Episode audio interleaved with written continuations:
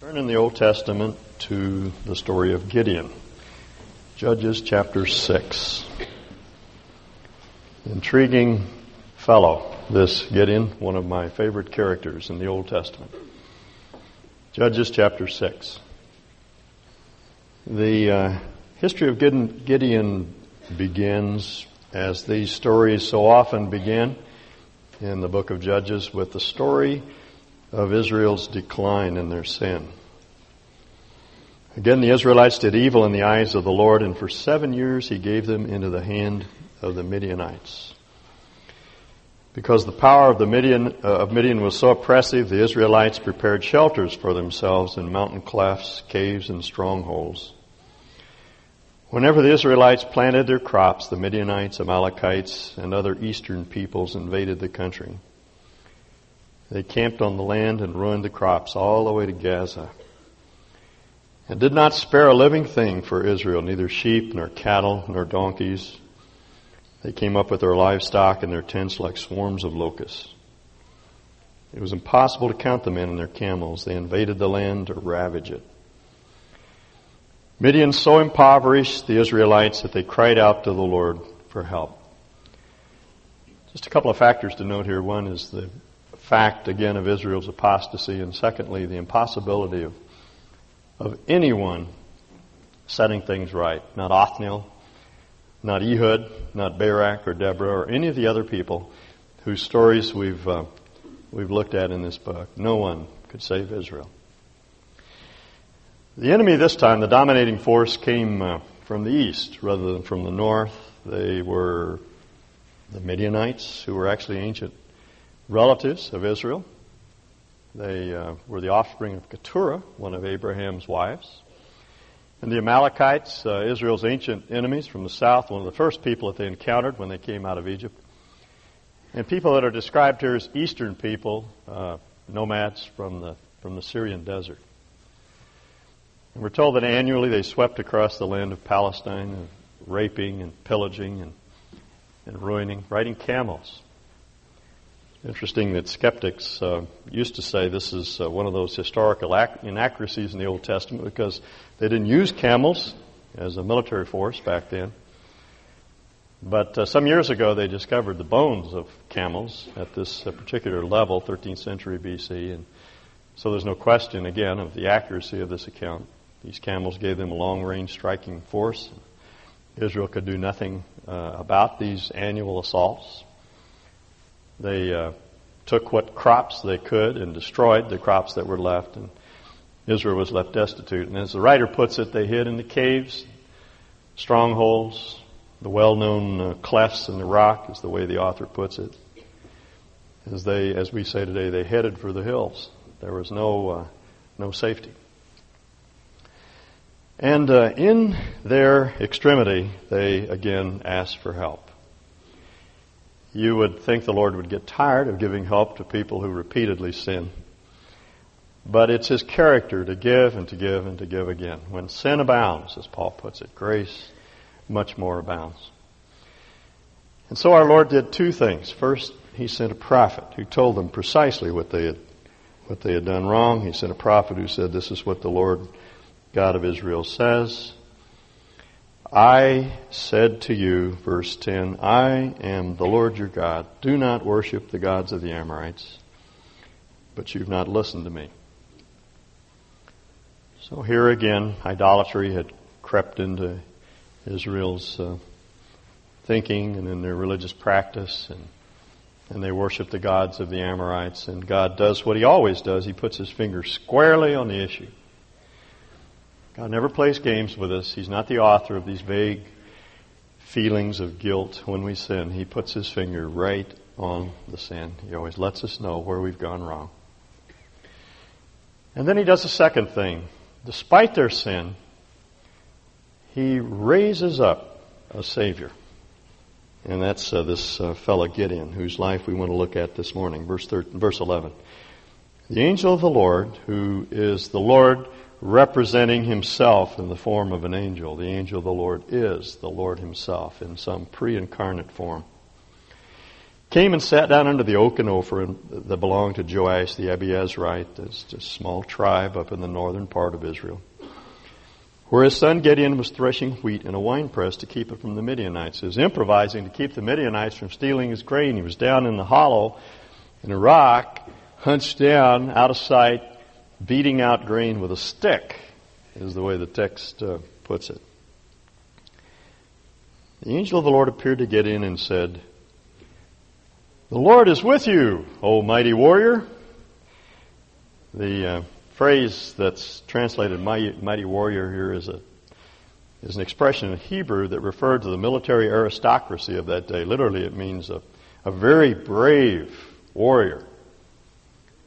Here's Gideon down in his hole, beating out uh, wheat, and uh, the angel greets him. Uh, hello there, brave fellow. And uh, Gideon, I'm sure, thought, who? Me? Are you referring to me? Either Gideon missed the irony of, of the angel's greeting or he was so angry it didn't make any difference because he launches into an impassioned attack upon God, which sounds so much like me, and, and I'm sure it sounds like you as well. We, we do things and get ourselves in these terrible messes, and then, then we blame God for what's happened to us. It's God's fault. He did this. Gideon replied, If the Lord is with us, why has all this happened to us? Where are all his wonders that our fathers told us about when they said, Did not the Lord bring us up out of Egypt? But now the Lord has abandoned us and put us into the hand of, of Midian. Instead of uh, sinners in the hands of an angry God, this is God in the hands of an angry sinner.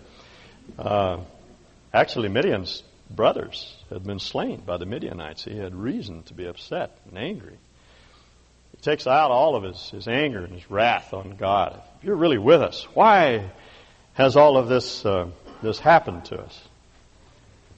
And uh, God uh, doesn't even try to respond to his attack. The Lord turned to him, verse 14 and said, Go in this strength, literally, go in this strength, and save Israel out of Midian's hand. Am I not sending you? And, and Gideon's response is very often our response. What strength? How can I save Israel? My clan is the weakest in Manasseh, and I am the least in my family. The Lord answered, I will be with you, and you will strike down the Midianites as if they were but one man. You understand what the angel is saying? This strength that he refers to was Gideon's weakness. Because strength always comes out of our inadequacy. Our sufficiency is the result of our sensing our own weakness, our own lack, our desperate need. When we say in the words of Scripture, we are weak in Him, that's not just a pious platitude, that's an absolute certainty. We are inadequate.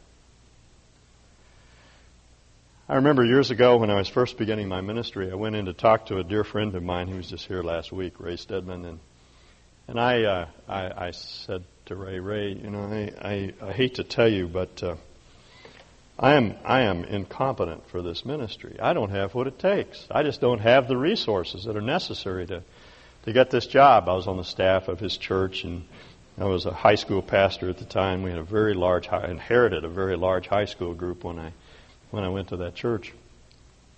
And I said, Ray, I'm, I'm inadequate. I can't do the job. And Ray looked at me and his eyes twinkled and he said, uh, You are, my boy. He said, Take it by faith. You are inadequate. He said, And it's a good thing that you've recognized it at this stage of your life because some of us stumble our way through life and never realize how inadequate we are. You know, we don't like to think that of ourselves. We like to think that we can handle anything. We have the background and the education and the experience and the personality and the wit and the humor and everything that we need to get the, get the job done. And, and the Lord says to us, as He said to Gideon, you don't have what it takes. And it's very humbling, very humiliating to us. But it's a fact. It's a fact. The flesh can profit nothing. Those are Jesus' words. It is the Spirit that gives life, you see. The Apostle Paul learned that the hard way. He, uh, he was a very competent man, highly educated, well trained, uh, had a brilliant mind. Uh, he thought he had everything that he needed to get the job done. And, uh, and, and, and, and then he found him, himself desperately ill. We don't know exactly what, what went wrong, but there was some affliction, some sickness that Paul had that he carried with him, uh, that, that he carried with himself all the way through his life. And uh, he said, uh, these are his words in 1 Corinthians 12. Three times I asked the Lord to take this illness, this weakness. He describes it as a thorn in the flesh. Uh, I asked the Lord to take this away from me because he thought that this weakness was incapacitating. He thought if I could just get over this uh, this affliction, I, I, I could serve so much better. I would be so much more effective. People would be more attracted to me, and I would have a uh, much more weight in my ministry. And the Lord kept saying to him, Paul, that affliction is a problem to you, but that's not a problem to me. As a matter of fact, my strength is made perfect in your weakness. Because, as Paul went on to put it, when I am weak, therefore, when I am weak, then I'm strong. Because when, when, we're, when we're strong, God can't, uh, can't do anything. He can't go to work.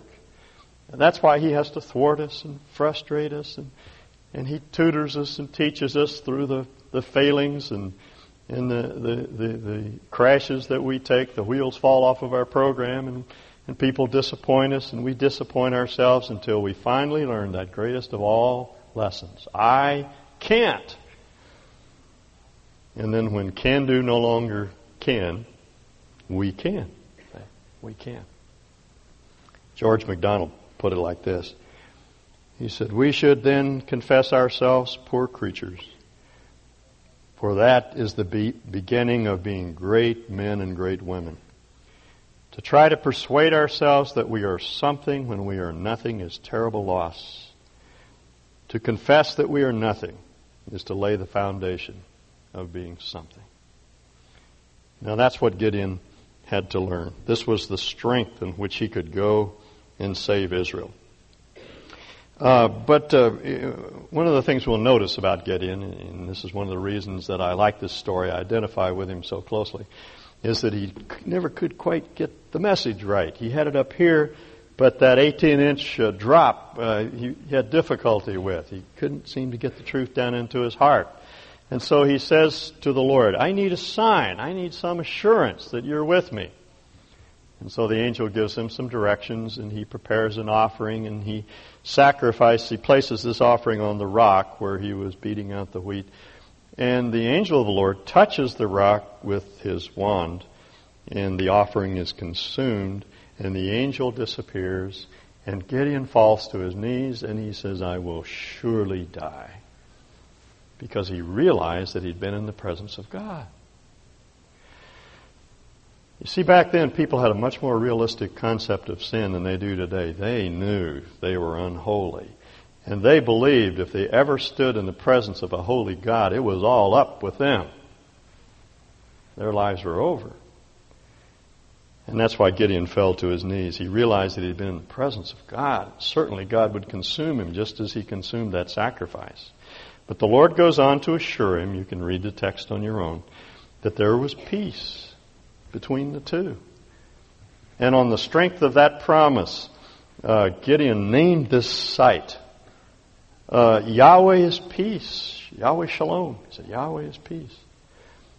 In other words, he realized that he had been reconciled to God. There was no enmity between him and God. That God loved him and accepted him, and, and he was assured of God's presence and his care. He could, he, he, he could sense the love of God for him on the basis of that sacrifice. Here, there's a prefiguring in the Old Testament of that once for all sacrifice to come, where the life of God itself was poured out as a way of making peace. So that this is the second thing I notice about this story. First is that that Gideon is given God's sufficiency, and then and then Gideon is sent out with this wonderful assurance that, that God loves him, that God cares about him, that God likes him. Even though he's not strong, he's not tough, he's not macho, he's not able, he's not sufficient. He himself uh, struggles to, to obey, and, and yet he's deeply loved by God. Now, what a wonderful assurance that is to know when we, we set out to do something that God asks us to do, to know that even if we do it or if it's left undone, we're still accepted and loved by God. As the hymn puts it, amazing love, how can it be that thou, my God, should die for me? That he should care for us in that, in that way. Now, um, the story goes on. Uh, we're told in verse 23 that same night, the same night in which peace was made, the assurance of God's sufficiency was given. The Lord said to him, Take the second bull from your father's herd, the one seven years old. This was the bull that had been sacrificed, uh, that had been dedicated to Baal. A bull, bulls were used as symbols of of Baal, the pagan god Baal, and the other Baalim, the other Baals. As a matter of fact, our word bull probably comes from that, that word Baal. And the seven years represents the seven years of servitude to Baal that Israel had experienced. And Gideon is told to tear down your father's altar to Baal, cut down the Asherah pole beside it, and build a proper kind of altar to the Lord your God on top of this bluff, where everyone could see it. So Gideon did it. He took uh, ten of his servants. It took uh, he needed the support of ten men, and he did it under cover of darkness. But he did it.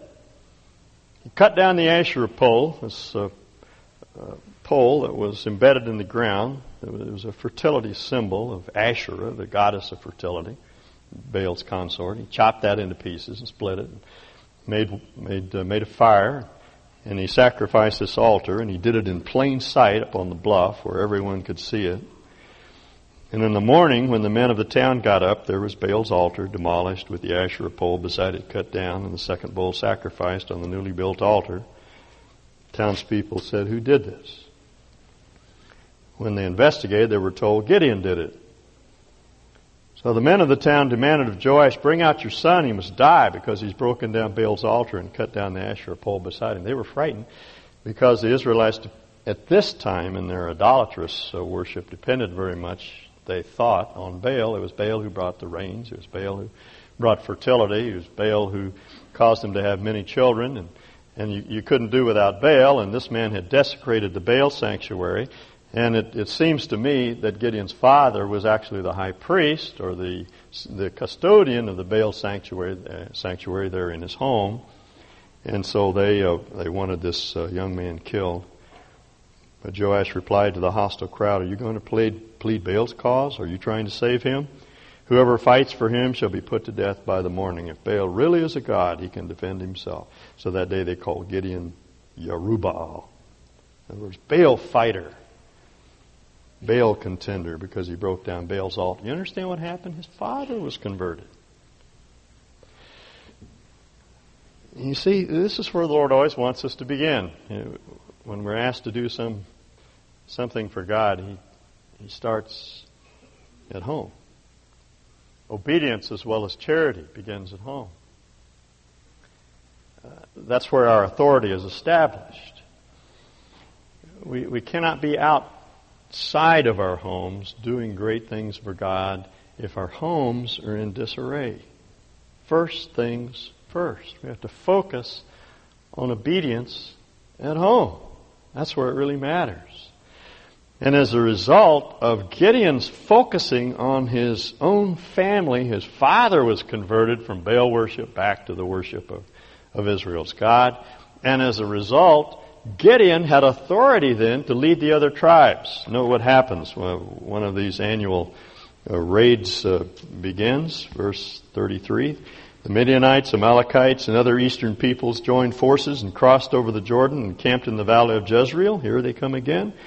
Then the Spirit of the Lord came upon Gideon, and he blew a trumpet, summoning the Abiezrites. That's, it, that's his own family, his own clan, to follow him. He sent messengers throughout Manasseh, that's his tribe, calling them to arms, and also to Asher, Zebulun, and Naphtali, so that they too went out to, to meet him. Because he was obedient in the first things, he had authority with others. See, that, that's always the set of priorities that God gives to us. First, our relationship with God. That comes before anything else. Secondly, our relationship with our families. And then our ministry outside the family. And if we've established our obedience in those areas, then our obedience will be established outside.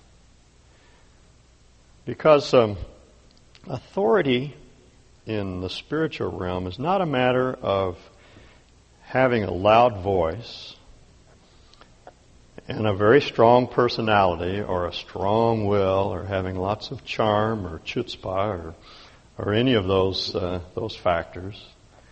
It's not a matter of being a dominating personality. I always uh, uh, flinch when I'm around young managers that are trying to establish their authority over people that serve them and they think they have to bully them and they have to speak very loudly and they have to demand and insist in order to get things done. The, the, sort of authority that, that God establishes for us is a different kind of authority. It's a quiet influence on others that comes as a result of our obedience to the truth. Uh, Paul wrote to Timothy, 1 Timothy 4. He said, Don't Timothy had a, a, very responsible position. He was an apostolic delegate to a number of churches in Asia Minor. It must have been an overwhelming task for such a young man. And Paul said, Don't let anybody despise your youth. And he wrote that in, a, in an age when uh, being venerable was the thing. You know, it, it was the aged, who, the elders who had authority in that day and age. And here's a young man in a position of leadership over older people, and Paul says, don't let anybody put you down because you're young. Well, how, how was Timothy to establish his authority? Demanded on the basis of his apostolic appointment? Insist on it because he held that office? No. Paul says, be an example to the believers of word. In word, what you say, and in conversation, that is in, in behavior, is the word that he uses, your lifestyle in faith, in obedience, in love. See, it's a matter of character. That's what establishes our authority with others. And so we know God and we're walking in obedience to Him. And then people began to, to listen to us. And in this case, uh, Gideon's, uh, not only Gideon's clan, but three of the largest tribes, actually four of the largest tribes in northern Israel went out uh, with him to meet uh, uh, to meet the Midianites. But uh, Gideon has another failure of nerve. Um, he had that what Samuel Johnson once called as that wonderful sense of concentration that a man achieves on the eve of his hanging. Um, he was going out to do battle, and suddenly it came to him again that uh, he was not adequate for the task, and he needed to be assured of God's uh, God's presence. By the way, that that seems to be a common phenomenon in the Scripture. The night before, or the eve of some great venture of faith, very, very often is a time of great testing for God's people. It's true of John the Baptist. John the Baptist was in prison; he was about to go to his death, and he sent where his faith began to collapse. It's a very human response. He began to wonder if Jesus was who he claimed to be. So he sent word to Jesus. He said, Are you the one that the prophets uh, uh, predicted, or should we look for another? And, and, our Lord had to assure him. It even happened to Jesus in the years, in, in, in his humanity, in the days before the cross. And you certainly see it at Gethsemane where uh, he wanted, if possible, to, to avoid the cross. He flinched. He didn't want to go through that experience.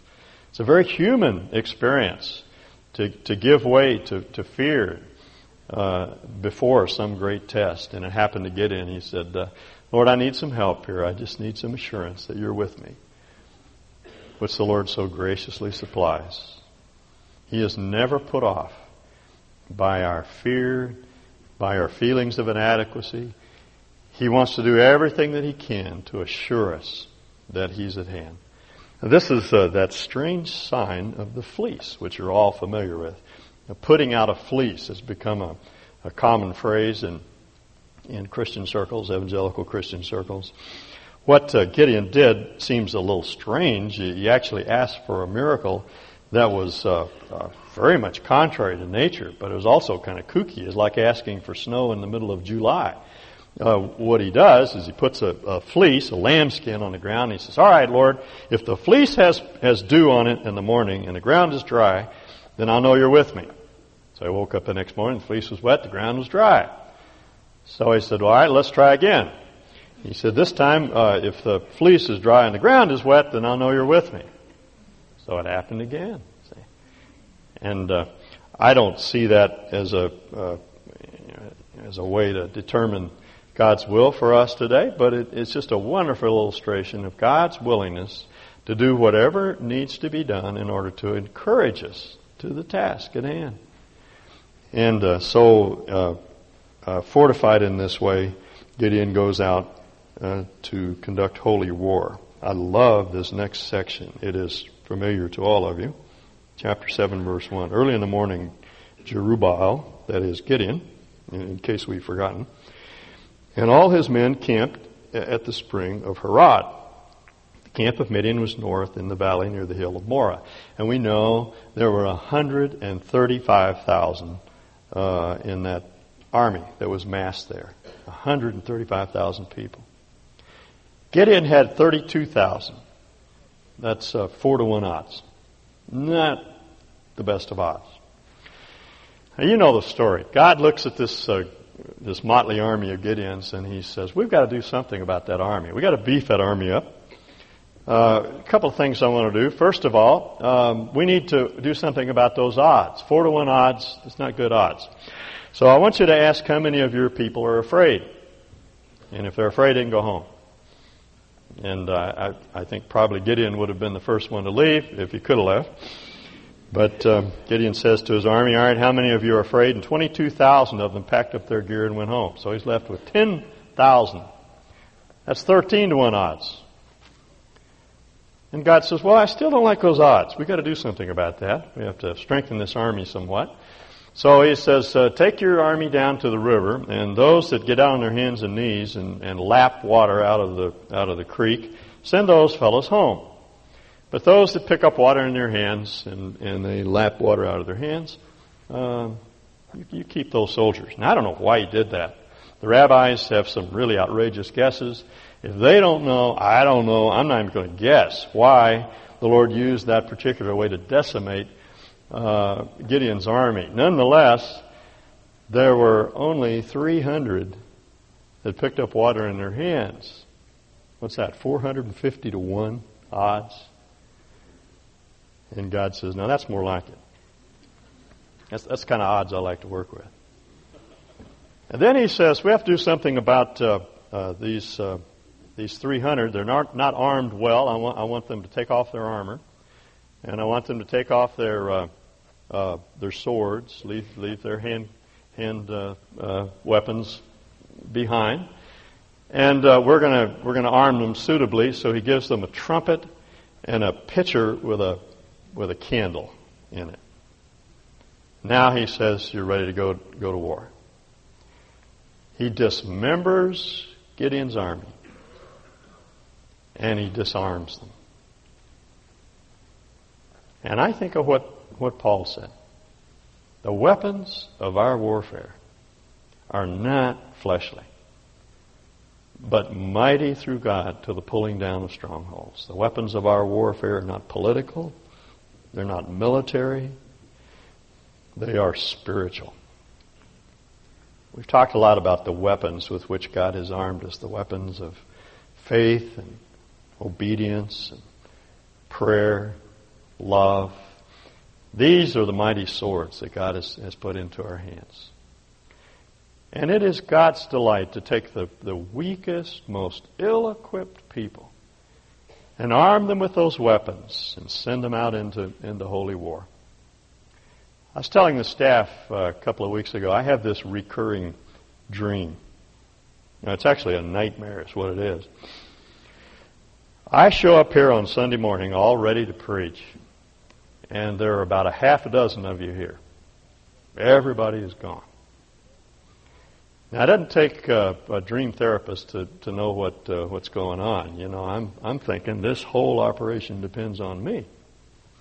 If I don't have something to say up here on Sunday morning, nobody's going to show up. And if you don't show up, there are a whole bunch of people on the staff and missionaries and others that, that aren't going to be paid, and this whole thing's going to collapse, and it all depends upon me. See? Well, here's another instance where the truth, know, I know the truth here, but sometimes it hasn't dropped that 18 inches to the heart so that I really realize that it all depends upon Him. That God is not dependent upon numbers. Size does not equal success. Methods or techniques or preaching or any of these things that we normally think are necessary in order to, to put a church together. The weapons of our warfare are something other than these fleshly weapons that we normally uh, normally think about. I Came across a statement by Dr. Martyn Lloyd-Jones recently. Uh, he put it this way We Christians often quote, Not by might, not by power, but by my spirit, saith the Lord. Remember the chorus we just sang. And yet in practice, we seem to rely upon the almighty dollar and the power of the press and advertising. We seem to think that our influence will depend on our technique and the program we can put forward and that it would be the numbers, the largest, the big, the largeness, the bigness that will prove effective. We seem to have forgotten that God has done most of his deeds in the church throughout its history through remnants. We seem to have forgotten the great story of Gideon, for instance, and how God in, insisted on reducing the 32,000 men down to 300 before he could make use of them. We have become fascinated by the idea of bigness, and we are quite convinced that if we can only stage, yes, that's the word, stage something really big before the world, we will shake it and produce a mighty religious awakening. That seems to be the modern concept of ministry. And every once in a while, God does something like this that shows, as He did to Gideon, that shows that it is not by numbers, it's not by might, it's not by power, but it's by my Spirit that things are accomplished. Ray Stedman told a story while he was here last week at our IMM conference that has always been very uh, meaningful to me. I'd heard it a number of times. I've never seen it in a book, and I realize now the reason why. Ray said that he was uh, he was in England, and he met the rector of um, uh, of a church in London, who told him how he became a Christian. He became a believer as a result of Dwight L. Moody's ministry at Cambridge University when he came to speak to that that student body. Dwight L. Moody had an eighth grade uh, education. He was famous for slaughtering the King's English. And uh, this particular man was a student at Cambridge at the time, and he came to heckle Moody. He was going to give him a hard time about his uh, misuse of grammar and whatnot. And he was sitting right on the front row. And Moody stepped up to the to the platform, and he he, he fixed that young man. He had, of course he had no idea what he planned to do, but he fixed him with a stare, and he said, "Young man, don't think God don't love you, because He do. and he was stunned. He was electrified. And he went on to listen and eventually to receive Christ as a Savior, is now serving Christ uh, in the church in, in London.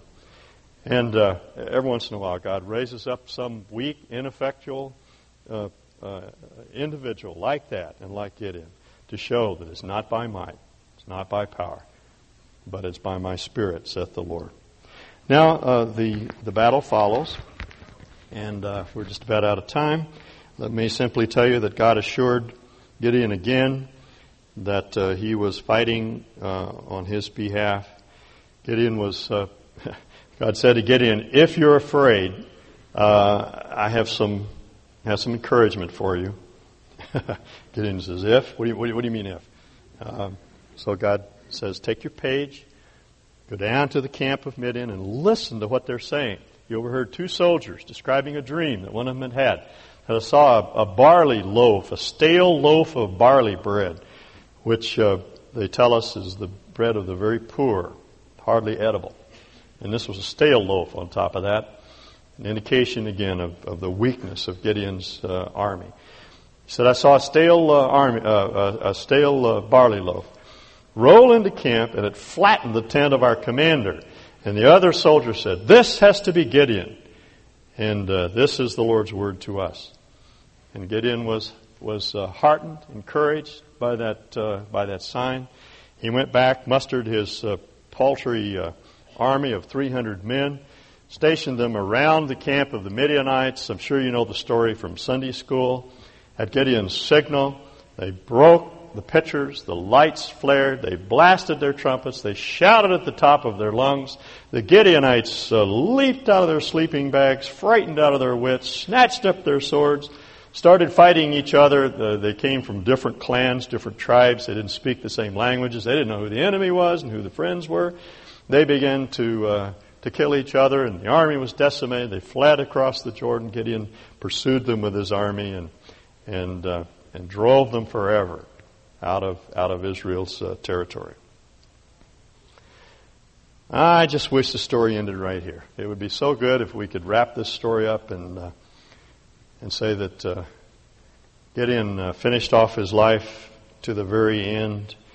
He kept the faith as Paul would put it. He, he did uh, all that God expected him to do as he aged, but unfortunately, that wasn't the case. There are a couple of indications, even in the battle, that, that all of this success was going to Gideon's head. He was beginning to think that, that he had a hand in all of this, despite the Lord's efforts to reduce him to almost nothing. He kept thinking, I contributed to this in some way. And When he came back, he was exceptionally cruel to some of his own, own people, the people of Succoth, because they had refused to give him help. He maimed some of them, which was contrary to uh, Israelite law. And then you can read the story for yourself. It's in chapter 8. They came to Gideon and said, We so desperately need a king. Will you rule over us? You and your sons and your sons' sons. We want to set up a dynasty, and your family will rule forever. And Gideon uh, very piously said, uh, No, if nominated, I will not run. If elected, I will not serve. Um, however, you know, God will uh, rule over you, said very piously, but without much heart in it. But he said, uh, tell you what, uh, I, I, I could use a little gold. And so they literally backed the truck up to Gideon, and uh, they unloaded on him some half million dollars of gold. That was in that economy. Today it would be worth uh, considerably more than that. He took the gold and he began to live a very lavish, kingly lifestyle. He had many wives and many concubines. He would not accept the responsibility, but uh, accepted the uh, perquisites of the king. Uh, he actually named one of his sons uh, Abimelech. We'll talk about Abimelech uh, next uh, week. He's one of the worst mistakes that Israel ever made. His name means my father, Abi, uh, you'll recognize the Abba, that's the Aramaic word that Jesus used for father. Abi is my father, and Melech is the word for king. Abi Melech, my father is king. And uh, uh, he took that gold and he made an ephod, which was the breastplate that the priest wore, and apparently he made himself a kind of priest king uh, it was the uh, it was the ephod that carried that, that contained the urim and the thummim through which they the priest discerned the will of God. So he became a sort of oracle, and after a while, Israel began to worship the ephod, and he led the whole nation into apostasy. And I say, what in the world went wrong? Where did Gideon uh, uh, go astray? Well, he apparently believed, as some Christians believe, that there it is possible to just plateau out. You can grow for a while, and then you can rest on your laurels. You, can sort of back off, and and you can live off of past achievements and accomplishments, and uh, you don't need to go on with God. But as Jesus put it, what you, you, you get more of what you have. This is in Matthew 13. But if you do not have ears to hear more, even what you have is taken away from you. In other words, we cannot remain static in the Christian life. We are either going on, growing on, uh, uh, taking on new challenges, facing new sins in our life, uh, learning more of God, letting Him reveal more and more of our sinfulness and, and deal with it, or we're in retrograde. You, you cannot drift. There is no middle ground. We're either going on and we're going back, or we're going back. And as Jesus put it, the tragedy is even what we have is taken away from us. We end up worse off than we were before, and that's exactly what happened uh, to Gideon. You know, uh, in, in, thinking about this, uh, it occurred to me that there's a very special application here for those of us that are getting a little older. Uh, I'm thinking uh, retirement. Some of you are thinking retirement. And I'm just uh, wondering how all of this fits in with Christian faith and whether we as Christians can ever really retire. And I just want to say we can't. We can't. Oh, we may have to phase down. We may have to stop doing the job that we've done for 20 or 30 years. Uh, we may need to change our pace, but we can never stop ministering. And we don't have to. Because I would have to say, I, I agree with Jesus. He saves the last wine the best wine until the last. The best years are later on. As uh, Robert Browning said, Come, grow old with me. Uh, the best is yet to be the last of life for which the first was made. I, I agree. I agree. I, I think the Lord can take these last years of our life and fill them with fragrance uh, and, and use us in ways that He's never used us before. I told the uh, the moms Friday. I spoke to the moms. I told them about my mother and the impact that my mother had had on me. Um, my mother was like uh, like uh, what's his name? Caleb. Caleb. When he was 80, he said, "I'm going to take on the mountains." Uh, when she reached 80, uh, she just kept right on climbing. She started organizing Bible studies for women and she wrote a series of Bible studies called Bible Studies for Busy Women, as she put it. Uh, I accused her of being sexist because men are busy too, but uh, she insisted on, on the name. And uh, she continued to teach right up uh, almost to the end of her life. At the end of her life, she was incapacitated by, uh, by a stroke. But she had a plaque over her, over her uh, desk that read, Only when life will soon be past. Only what's done for Christ will last. And I've never been able to forget that, that plaque. Humanly speaking, that's one of the reasons I'm in the ministry today, because that plaque stuck, that motto stuck in my mind. I couldn't get away from it. And I began to realize that for me, it's different for all of us, but for me, I needed to be investing my life full time in ministry she had an enormous impact upon me and, and, upon others. And you can have the same kind of influence. Just keep on growing, keep on going, keep on believing that God can, can use you. You're never too old to outgrow the, the grace and the goodness and the power of God. Well, let's pray.